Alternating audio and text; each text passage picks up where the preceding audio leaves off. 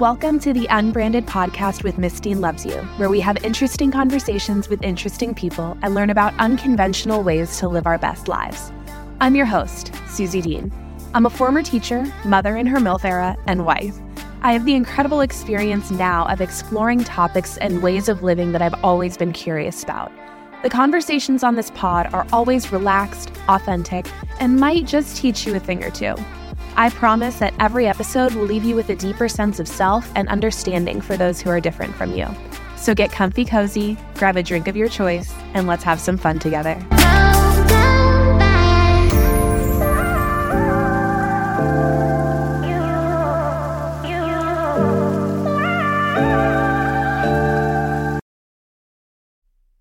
Hi, you guys. On this week's episode, we get to hear from Kait again. But this time, our topic is much heavier and more sensitive than last week's. We will be talking about Kait's personal experience with childhood sexual and physical abuse at the hands of a parent and how it has impacted her relationships with herself, others, and the way that she intentionally parents her daughter. If this topic or this episode is one that might trigger some feelings that you're not ready for, um, or might bring up old traumas, or just not serve you in general, go ahead and skip this one. I love you. If you or someone you know has experienced or is experiencing sexual abuse of any kind, I've added some resources in the show notes. Kait, welcome back to the podcast, and thank you so much for your vulnerability today. Okay. Thanks so much for joining me again, Kait. I really appreciate this and I just want to thank you in advance for for allowing yourself and putting yourself in the space to share this story because I know that it's something that a lot of people need to hear and be exposed to. Thank you so much for having me. I'm grateful to be able to share my story. So, um, you've been more vocal recently on on social media about your personal experience with sexual assault as a child and sexual abuse as a child. Um, and I know that that informs a lot of the way that you are raising your daughter and I know that that is a passion point of yours to share about to protect other children. So, can you just start off by telling us, just sharing your experience? Yeah, absolutely. Um, so for me, my earliest memories of the abuse are about two and a half. And for most of my life, I only really remembered some of the more just like physical violence that occurred. So he, my biological father, would punch holes in the wall. He would come home drunk and like rip, he ripped the front door off. Like I vividly remember that. Um, he would like he ripped up our countertop once, and then like he I, he like punched a hole in the wall next to my mom's head, kind of stuff. Um, how much do you want me to like get into? I'll put a how much as ever much as you are comfortable with and also think would be of value. And I will put hard trigger warnings on this. Because there are certain things that I obviously won't go into the details of because no one needs any ideas of how to right yeah. carry out the abuse. Be cognizant. No, yeah. I don't want to go that far either. Yes. Um. So it took me 20 years to acknowledge, almost 20 years to acknowledge the sexual abuse that occurred. So I always just thought it had been just like some physical stuff. So spanking, that kind of stuff. But if I was crying and my mom, this always occurred when my mom wasn't around. He was very sneaky. And he would, if I was crying, he would take his hands and cover up my mouth and my nose at the same time, like this. Mm-hmm. And then would like restrict my breathing until I almost passed out. Uh-huh. And then that would like literally stop me from crying. So he just didn't, I think he was general, generally annoyed by us. I was later told um, when I was about 15 that it was my fault and that my mom and I had driven him to drink, and that all of the abuse that occurred was my fault. The abuse occurred between the ages of zero and four. So, not sure how, you know, that could be your fault. So, I actually never internalized that. I knew that everything that happened wasn't my fault.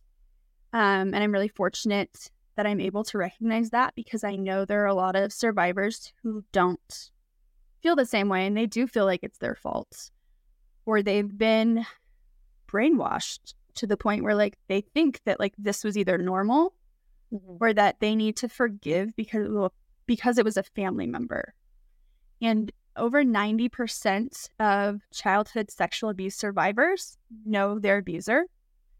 And the statistics vary, but between 40 and 60% of those people are directly related to the child biologically. Um, people who do this to children are very sneaky in how they do it. They will disguise it as games. And in my situation, it was every time it was presented as a game um, that I was like coerced into playing, but then told that it was a secret. It was just between us. And um, then there was one time where he like threatened my physical safety as maybe, maybe four at that point. Um, and then he would do things just outside of the abuse when we were with other people to cause people to doubt me. So I think he would tell mm-hmm. people that I would like lie.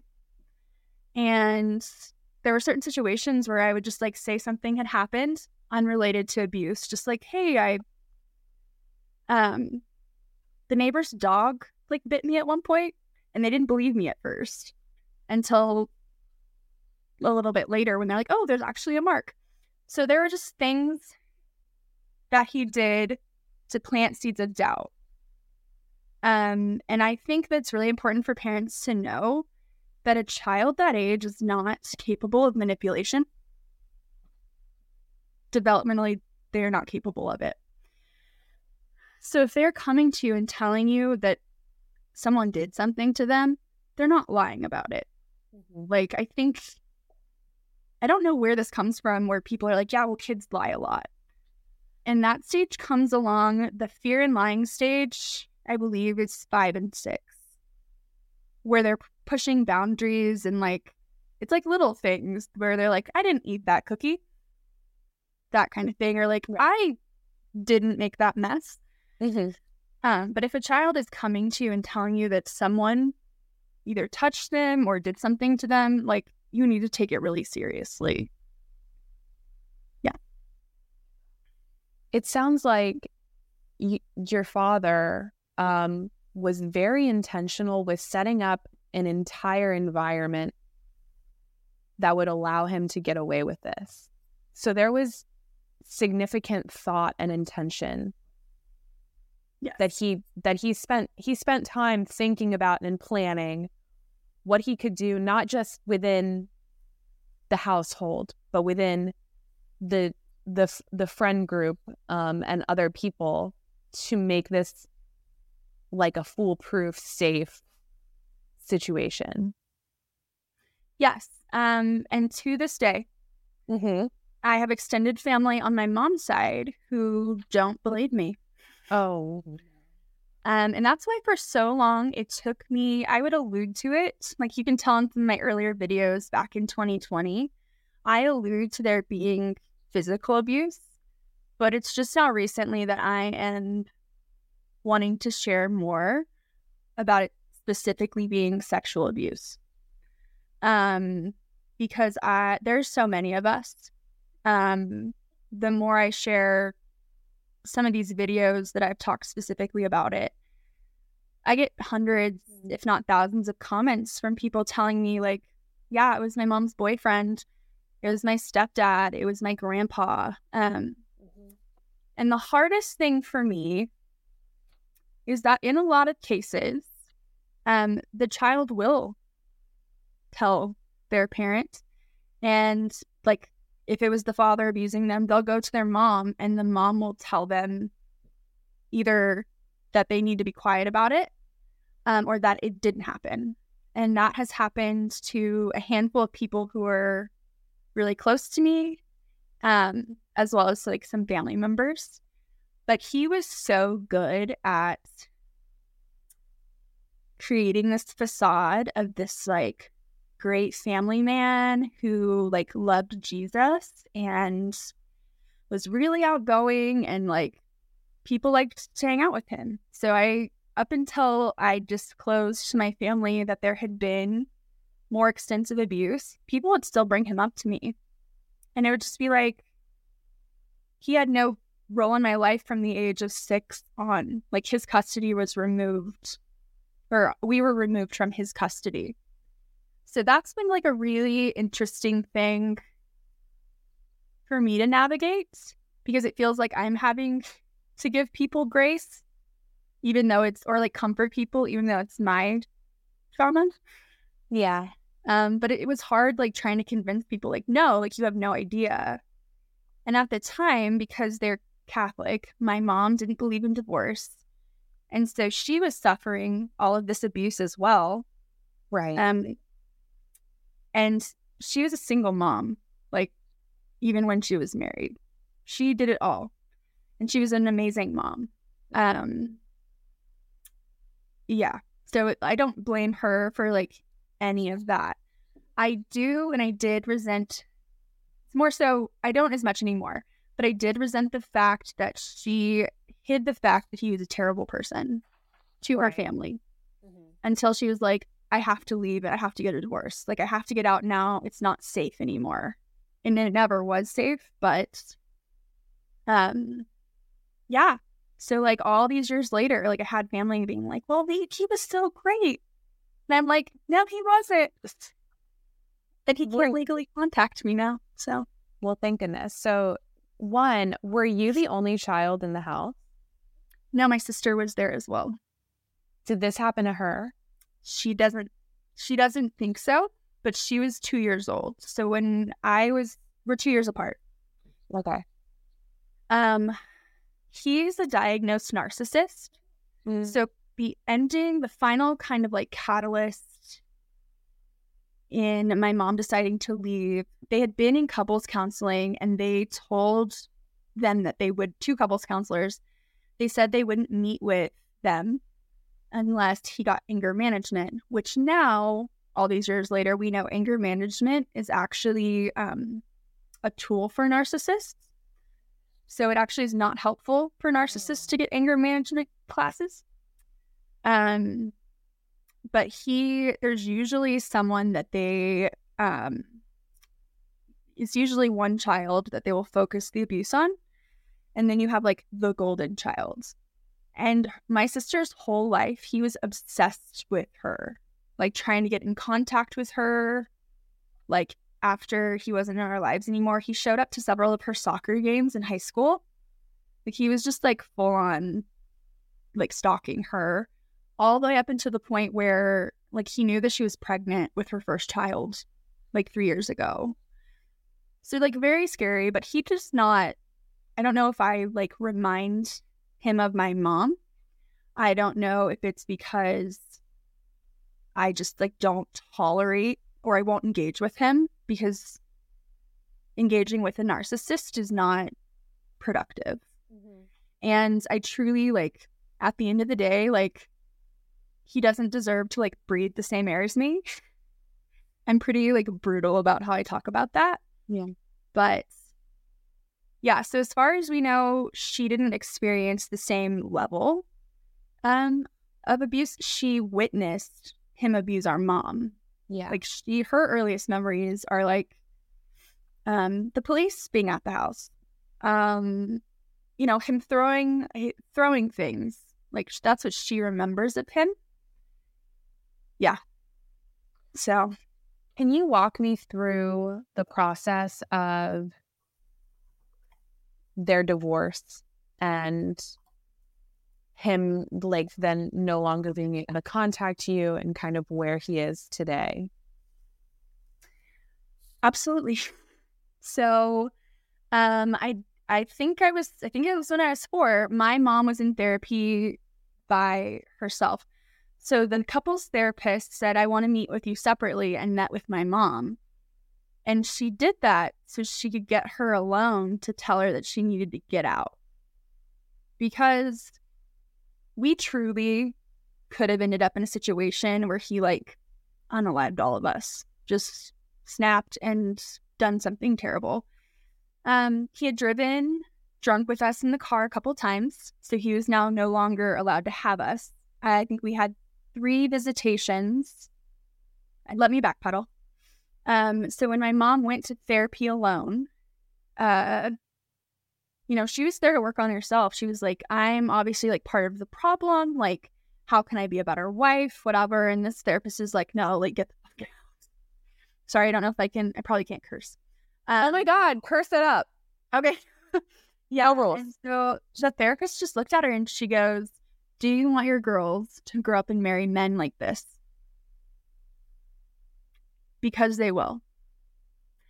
And that woman, I don't know who she is. I wish I could find her because she changed the traje- the trajectory of my life. Um and my mom decided that day that she was done and she had him like she kicked him out of the house because when it came down to it when she finally stood up to him, he was a coward. And he was a drunk and he couldn't keep a job. And so she was like, I'm just going to do this. And she did it. And um, I remember that Christmas, the first Christmas she had left him, they were still married. Um, we were up here in Colorado. My mom's whole family is up here, which is how I ended up out here. Um, we were celebrating Christmas at my grandparents' house, and I didn't know this at the time, but I would find out as an adult later that he called her on Christmas Eve or Christmas Day to tell her that he had been cheating on her. And he wanted her to know that. And he wanted, and he called her all sorts of names, and he would tell her how unattractive she was, and um, which sucks. That still has impacted her self esteem today. She's still, that is so, that's such a deep wound for her that I don't know how you really fully heal from that. Um, and her response was, do I need to get tested? I love her. She's like, I how long is this been going on? Like, do I need to get tested? No, you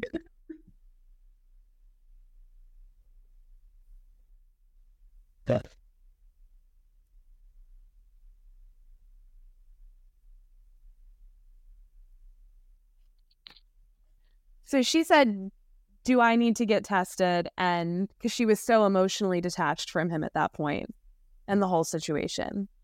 I think at that point she realized like how serious the situation was and she just went into like these are my these are my these are my babies. I have to protect them. Like I'm not they're not going to have this life. Absolutely not. And um he ended up he got to see us 3 times um after the divorce proceedings cuz he didn't show up to the custody hearing. He talked a big game. He talked about how he was going to take us and she'd never see us again. And again, when it came down to it, he was a coward, which was why everything that happened to me happened in secret because he's a coward. And um was really good at still I'm sure is good at manipulating people. But uh yeah, at that point she was just she she was like, Nope, we're good. Like you're never gonna oh, the last time he had us, he w- was driving drunk with us when he dropped us off with our mom, heavily intoxicated. And my mom looked at him and she said, You will never get them again. And he never did because you don't like, you don't get to do that. So he disappeared for six years. He moved to California.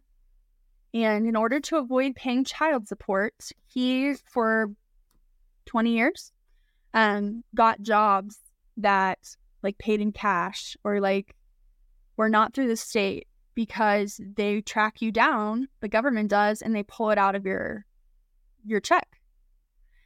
And what's really funny now is that all these years later, I'm 27, my sister's 25. That man is still paying child support to my mom. He is? Yeah. She's like, I got a letter in the mail. This is like two years ago. She's like, yeah, it says there's like a balance on the Oklahoma, whatever card that they have for child support. And she was so funny. She went and got her nails done. It's like good for you. Yeah, Like, and she you. She that. did it by herself. Yeah. She did, and she was a teacher for 30 years. So she most of my childhood was spent at her elementary school. And it was like so there were good parts too.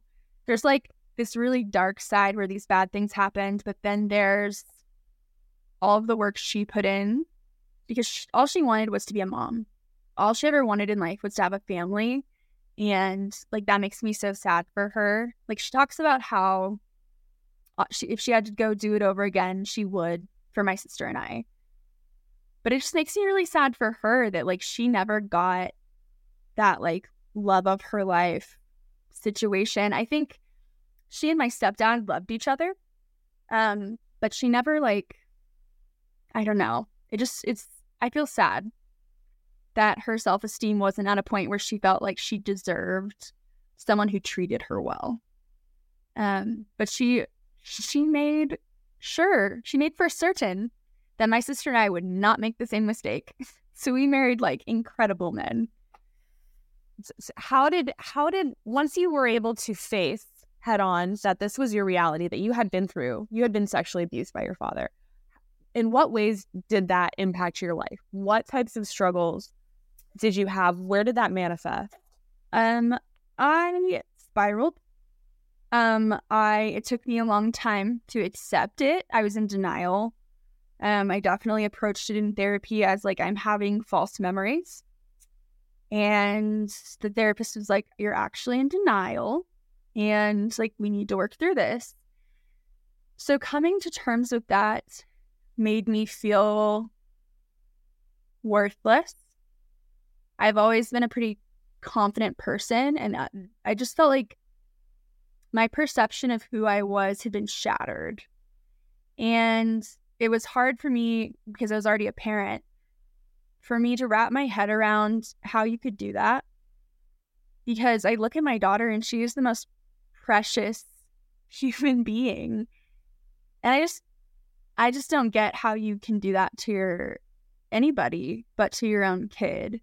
And then just have like so much hatred for me going forward. He, I mean, he, he probably still hates me, uh, and that's okay. But um, it definitely, I, I, I think I just recently spoke about this, but um, this kind of all came to a head in 2020 where I really started dealing with it, um, and it set me kind of spiraling. I became very depressed, very anxious, and I started dealing with some really serious suicidal ideation. And I, for a solid two months, really was scared. I just like, I, because I didn't want to not be here. And my life is incredible. So I felt incredibly selfish um, for feeling that way. And I didn't know why I felt that way. Um, but I hated myself. So and I think, and I, the more survivors I talk to, the more common that experience is where like it creates like a self hatred inside of you that you really have to like overcome later on. Um, but I, I really, tr- I've taken kind of my situation. I look at it as I am who I am in spite of him.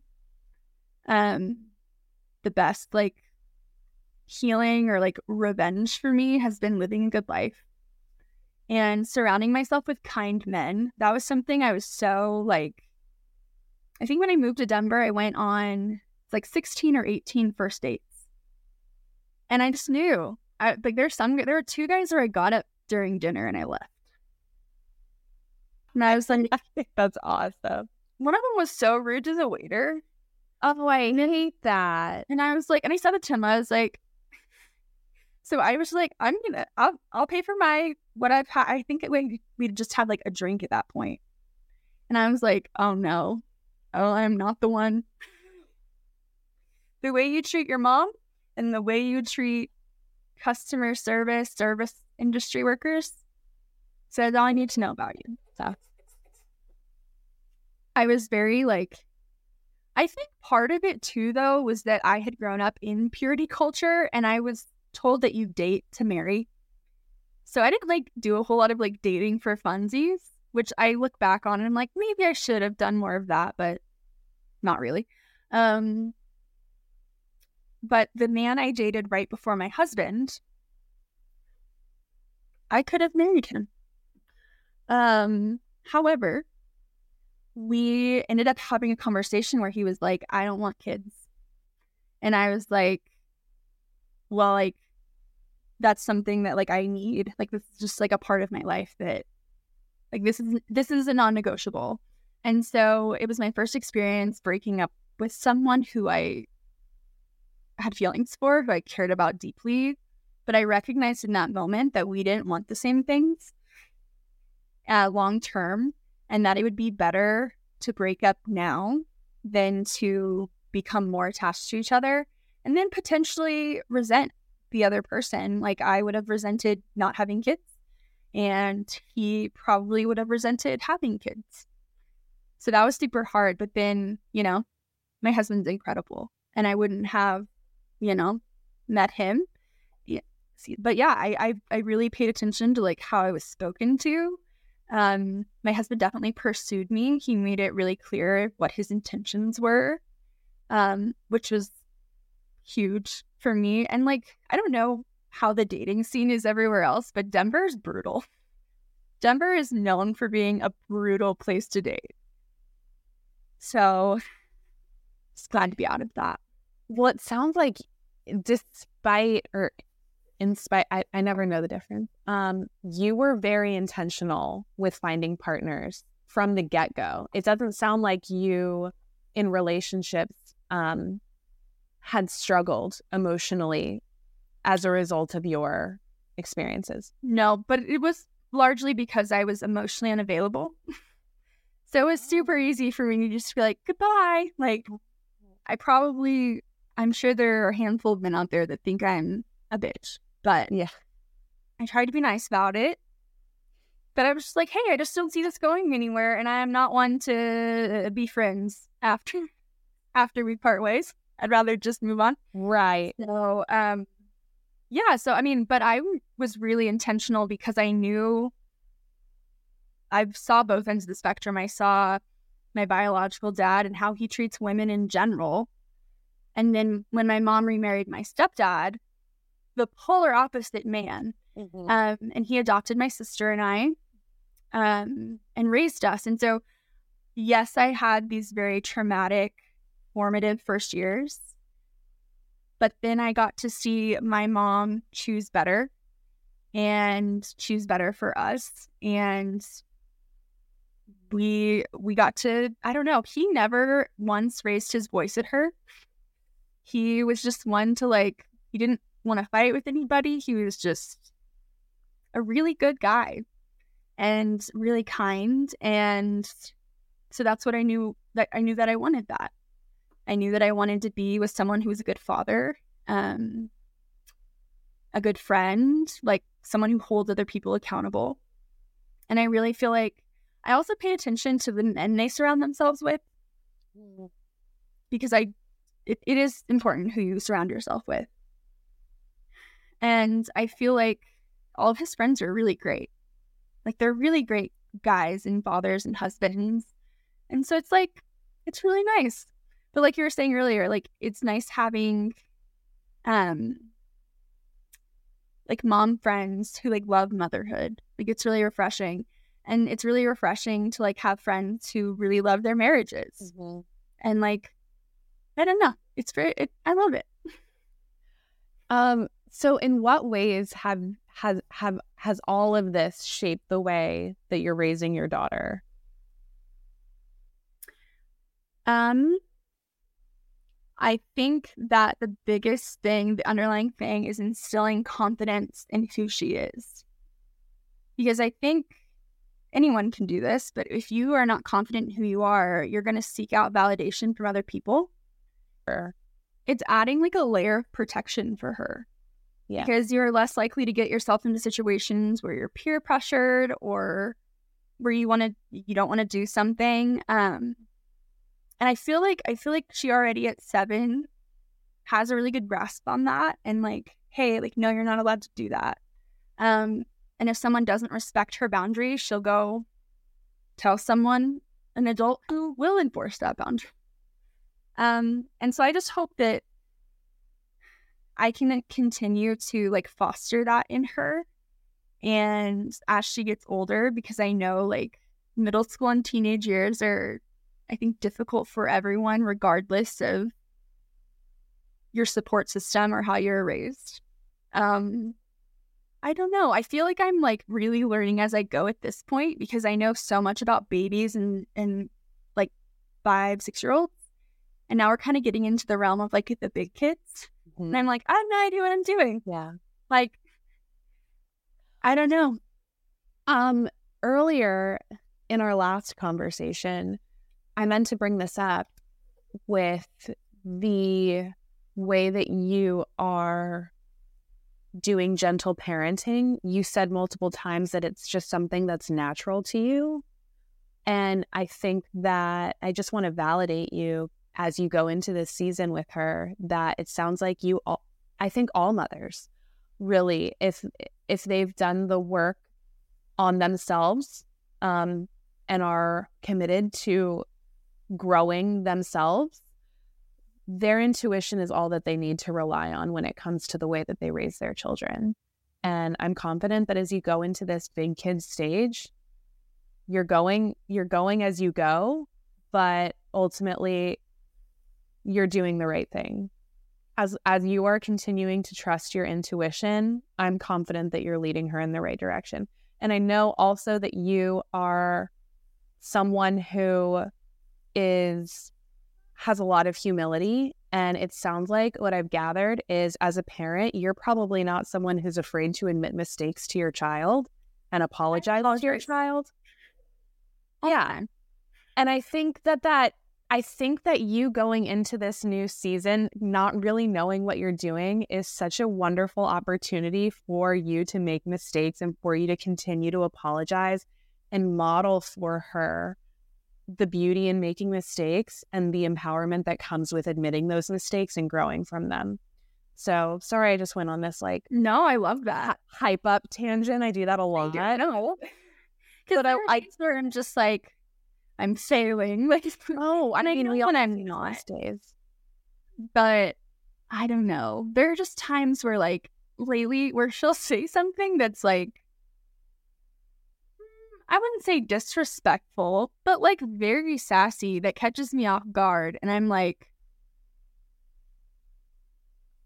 like, oh, why would you say that? Like, and I just have to like not respond. I just have to be like, okay, like, because there's some battles worth fighting and there yeah. are some that aren't. And I do have to give her space to be have yeah. an attitude a little bit. And that's a good point. Something that I was doing when she was younger, I would say, like, oh, like, let's not be dramatic or whatever. And I have mm. completely cut that word out of my vocabulary. So I I just decided like two years ago, I was like, I'm never, I'm never gonna say that because I don't want to like I don't want her to feel like her expressing her feelings or just having a bad day or being in a bad mood um, is like wrong. And another thing that I've done is if I'm in a bad mood, because my mom would do this where she would be in a bad mood and she wouldn't tell you why. And so she would just kind of give you the silent treatment or storm around the house. And there are times where I'm frustrated and stuff where I know that she's picking up on that energy. She's very sensitive to people's vibe. Mm-hmm. And um, I don't want her to be hyper aware of other people's feelings necessarily in the same way I am, because that's like a whole bad rabbit hole. So I make sure to like look at her and be like, hey, I'm I'm very tired this morning. I'm a little bit cranky. Um, I just wanted you to know that because it doesn't have anything to do with you.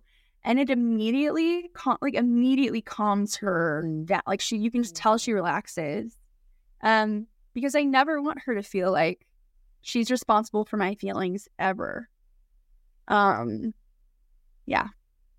I think that's beautiful. I actually practice that in my marriage too. It takes so much pressure off of everybody involved and then makes them more likely to try to support you or create an environment around you so that you can have those feelings and work through those feelings. Yeah. But what are so this is this will just be a two-part question. What are some things that we can teach our children to give them an extra layer of protection and autonomy to pre- prevent sexual abuse from happening to them? And what are some things that we as parents can look out for to also advocate or also protect our kids?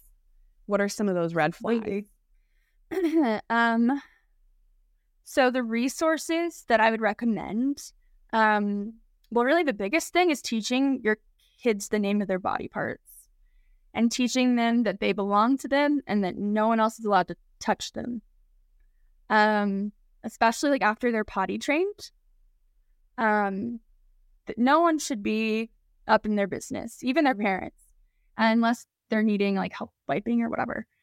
Um, the book only for me. I can't recommend that book enough. I, I don't get paid to say that. But I'm like, it is the most important book that any parent can own. Um, so that's the biggest thing. Letting your kids know that you will believe them. Mm-hmm. If anything, if they come, if establishing a like, if you come to me with something, if anyone does anything to you or you have a bad feeling about something, um, that like that feeling is like safe with me. You're not going to be in trouble. I believe you. Um, yeah. So just kind of like validating that so that they know that no matter what, uh, they they can actually come to you because I think a lot of parents say that oh yeah, like I've told my kid they can come to me with whatever, but then they have a disproportionate reaction when their kid screws up. Mm-hmm. Um, so just establishing like an open line of communication is huge.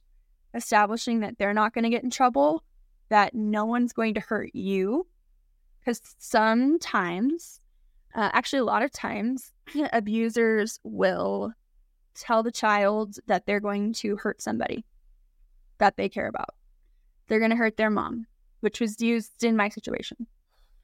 Or um, this is like just our little secret or like this is just a game for you and me or um in my situation it's this is how daddies show love to their kids um so it's important that they know that like you're talking about tricky people we hear about stranger danger all the time but talking about people close to home who might have bad intentions is super important because like i said it's 90% of CSA survivors uh, know their abuser intimately. Um, so it's people you know. And I highly, highly recommend you not leave your kids with boyfriends or girlfriends, that you are just like if you're a single parent, um, don't just leave your kids with whoever. I understand that being a single parent comes with lots of um, obstacles and like things, not a lot of support, not as much um, as they need. Um, so I think out of desperation, people will lean on people that they think they can trust. But uh, so many of the comments I get on my videos are like, it was my stepdad. Like, it was my mom's boyfriend. And, uh, or it was like, it was my dad's friend, family friends. Mm-hmm. Um, I would be, I'm not saying to just like not trust people, but there are only a handful of people that I would leave my kid with. Um, just because you don't know, and people who are looking to hurt kids do it by it's not it's not just like a random stranger that just like suddenly like assaults your kid in most cases it's someone who is grooming your child. Mm-hmm. There, that's another thing to look out for. Be weary of people trying to give your kids gifts. Like, how do I put that? It's not like birthday, Christmas gifts, like family stuff, but like Right. showing extra attention to them. Um, offering to, especially if there's other kids like in the family or whatever, offering to take that child to go do something, or it's just kind of like someone's showing special interest in that child in a way that isn't normal. Um, what else? I know a lot of people who like are aware of familial abuse that has happened and it's even happened to them and they will still continue to bring their child around the people who abused them. So that's how so much generational CSA abuse because it it typically is generational um occurs is because people well they're family. You need to forgive family, which is bullshit. Bullshit. You don't owe anyone forgiveness um in that situation and you don't you don't owe those people your time. Um and you, I don't know. It just I have a friend who was sexually abused by her brother. Um raped by her brother. And uh she didn't tell her mom until she was 18 and then when when she told her, her mom told her, "I'm sorry that happened to you, but you can't tell anyone that." And I can't I don't know. And I and then I talk to other survivors and that's a pretty common theme of of like not of needing to sweep it under the rug if it's family.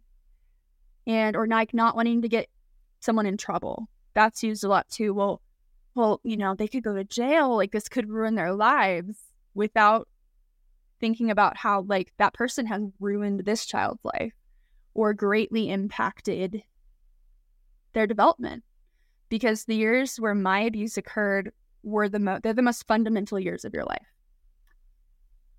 And I've had therapists explain it to me, just some of the things I deal with on a day to day. I deal with crazy anxiety. Um, and I've been in therapy my whole life, pretty much from the age of six on. And my brain formed differently. My brain developed in terms of like needing to be in fight or flight to survive. So I constantly feel like I'm having to like, I just don't feel safe in general. And I, I wished it was different for me. I still do a lot to try to counteract that but um that will forever impact my life. It um it has impacted my it even impacts my relationship today. Yeah. so just feeling like i'm not good enough even though my husband has done nothing to lead me to even feel that way. Um it's just these deep seated beliefs that became my inner voice that tell me that like i'm not lovable because i was told that I was told no one was ever going to love me. And when I'm dealing with depression or anxiety, I still hear that in my head that I'm not worthy of being loved. And so, in order for me to deal with that, I've done a lot of inner child work. Um, so I almost, I so I went from hating myself to viewing myself as someone who's now taking care of that little girl who is, you know, wouldn't let her get hurt and will continue to shield her from anything else, you know? Um yeah, I don't know.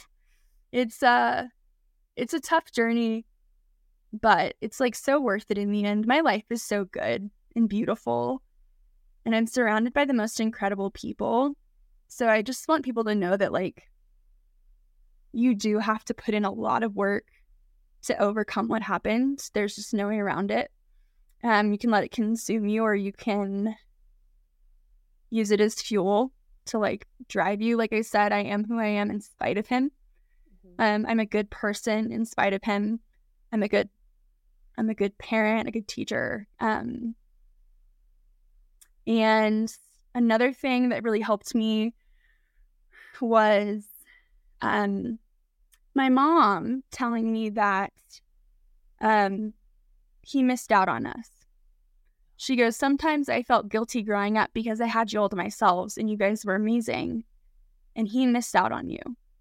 And so I'm able to frame it that way as like, I did become this amazing person. I always had the capacity to be, I, w- I was always lovable as a child, even though I was made to feel like I wasn't. Um, he, he did miss out and he will never meet my family. He's never met my sister's family. He he tried to steal my identity back in 2020. What the hell? And so now he can't legally contact me. That's a blessing. The Tulsa Police Department was like, "Hey, Oh boy. um, you know," and and I feel like he made his bed, and now he Yeah. gets to lay in it. Um, I for years and years in high school made excuses, and I even though he wasn't in our lives, I was like, well, you know, he was abused as a child, and you know, I made excuses. But then again, as a parent, I'm like, no, no, you didn't love us, like at all. Um, and you don't deserve to be in my life. But um, and I'm comfortable sharing this. I think I think it's fine. Um, last year, like towards the end of last year, my mom let my sister and I know that he was in the hospital. And she's like, I know you guys don't like to talk about him, but he's like in liver failure or something.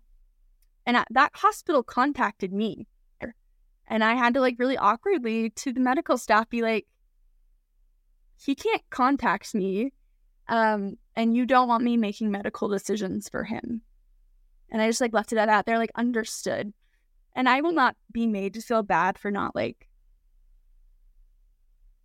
forgiving him, even though he's like dying. Right. And then the most recent thing I heard is that he's homeless.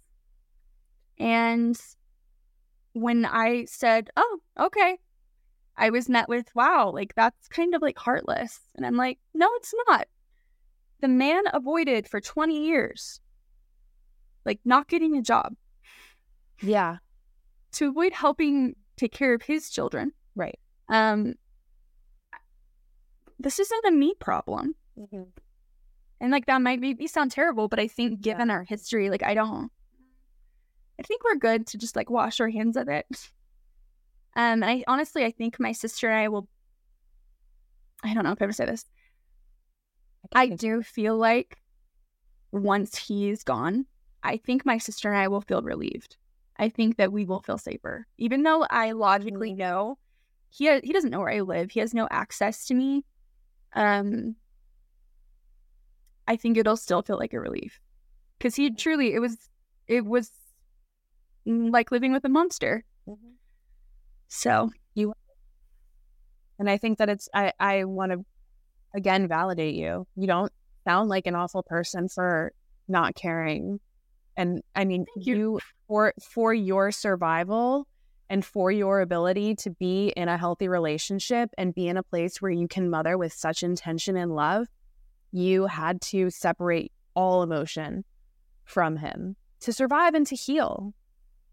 And so Yeah. it's not surprising that that you had this reaction and I think I think it's a sign of dare I say health, growth because if you were to feel bad and it's okay if there are, I mean all feelings are valid but if, if, someone you comes to a point of forgiveness, that's great. If that is part of your healing journey, it's Right. just not part of mine.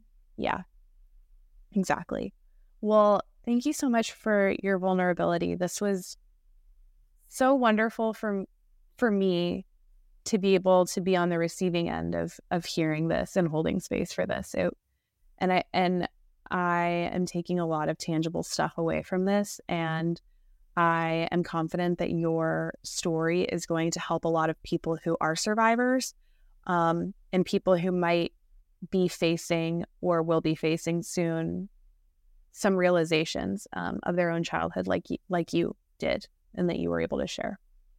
Thank you so much for having me. This is that's kind of my whole point of being on TikTok and being on social media is to make other people feel like they're not alone and that someone will believe them and that you can push through it.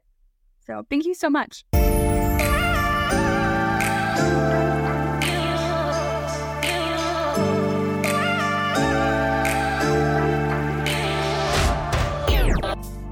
Thank you so much for joining me this week for this conversation. If you enjoyed this episode or you enjoy the podcast in general, I would love for you to subscribe so you'll never miss out on upcoming episodes featuring other brilliant minds and insightful topics. Also, don't forget to rate and review while you're at it. Your ratings and feedback mean the world to me and help me reach more listeners. So, Miss Dean loves you. Have the best day ever. Same time next week. Bye.